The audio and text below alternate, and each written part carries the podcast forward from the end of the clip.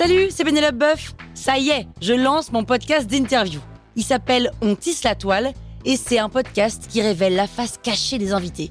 Et d'ailleurs, mes invités, ce sont des CEO et des célébrités comme Gad Elmaleh, Jean-Michel Apathy, My Better Self, Rose Eberstein, Mireille Dumas. Et évidemment, je pose des questions qu'on n'ose pas toujours poser et je leur fais faire des tests, des challenges, je leur fais jouer d'harmonica, grignoter des trucs, bref. Rendez-vous sur On tisse la toile pour découvrir une interview tous les lundis. Ciao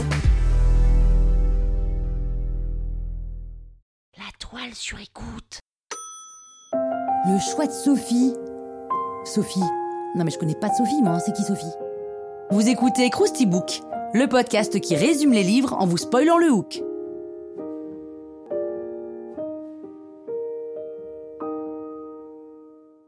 Allez, je vous rafraîchis la mémoire. Le choix de Sophie, c'est un roman écrit par l'auteur américain William Styron en 1979. Alors dès sa sortie, c'est aussi un best-seller et il remporte même le National Prize Award en 1980. Mais Styron n'est pas un petit écrivain de pacotille, il a déjà remporté le prix Pulitzer grâce à un précédent roman, Les Confessions de Nat Turner. L'histoire du choix de Sophie se passe à Brooklyn en 1947 et elle est racontée par Stingo, un jeune écrivain qui essaie de finir l'écriture de son premier roman. Au-dessus de son appartement vit un couple avec qui il va se lier d'amitié, Nathan Lando et Sophie Zawistowska. Sophie, c'est une jeune catholique polonaise, rescapée des camps de concentration de la Deuxième Guerre mondiale, et Nathan est un biologiste cellulaire diplômé d'Harvard. En fait, non, pas du tout. Il est juste schizophrène et personne ne semble s'en apercevoir malgré sa violence et ses accès de jalousie. L'histoire avance et Sophie se confie à Stingo. Elle lui raconte son arrestation pour avoir fait du marché noir dans le but de trouver la nourriture pour sa mère malade de la tuberculose, mais aussi sa période de dactylo auprès du commandant d'Auschwitz, la pire raclure donc qu'elle a tenté de séduire afin de permettre à son fils blond aux yeux bleus qui parle allemand de quitter le camp,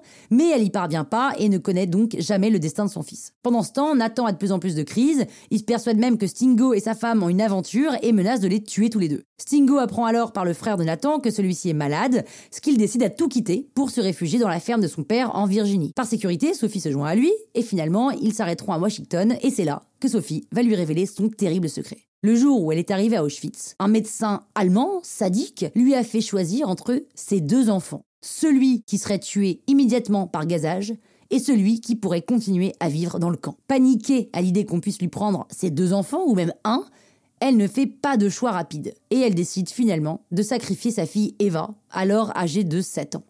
Et depuis, elle vit dans le deuil et la culpabilité qu'elle ne pourra de toute manière jamais surmonter. Sophie et Stingo se sont rapprochés à tel point que Stingo lui propose de l'épouser.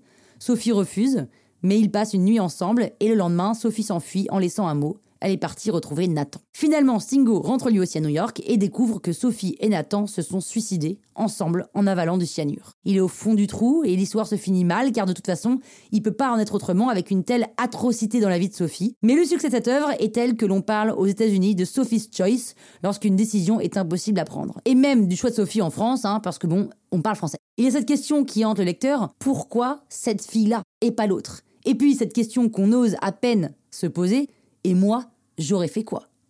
Bah voilà, avec ce résumé, vous pourrez faire croire que vous avez lu le bouquin. Croustille, hein? La toile sur écoute. Mom deserves the best, and there's no better place to shop for Mother's Day than Whole Foods Market. They're your destination for unbeatable savings, from premium gifts to show-stopping flowers and irresistible desserts. Start by saving 33% with Prime on all body care and candles. Then get a 15-stem bunch of tulips for just $9.99 each with Prime. Round out Mom's menu with festive rosé, irresistible berry chantilly cake, and more special treats. Come celebrate Mother's Day at Whole Foods Market.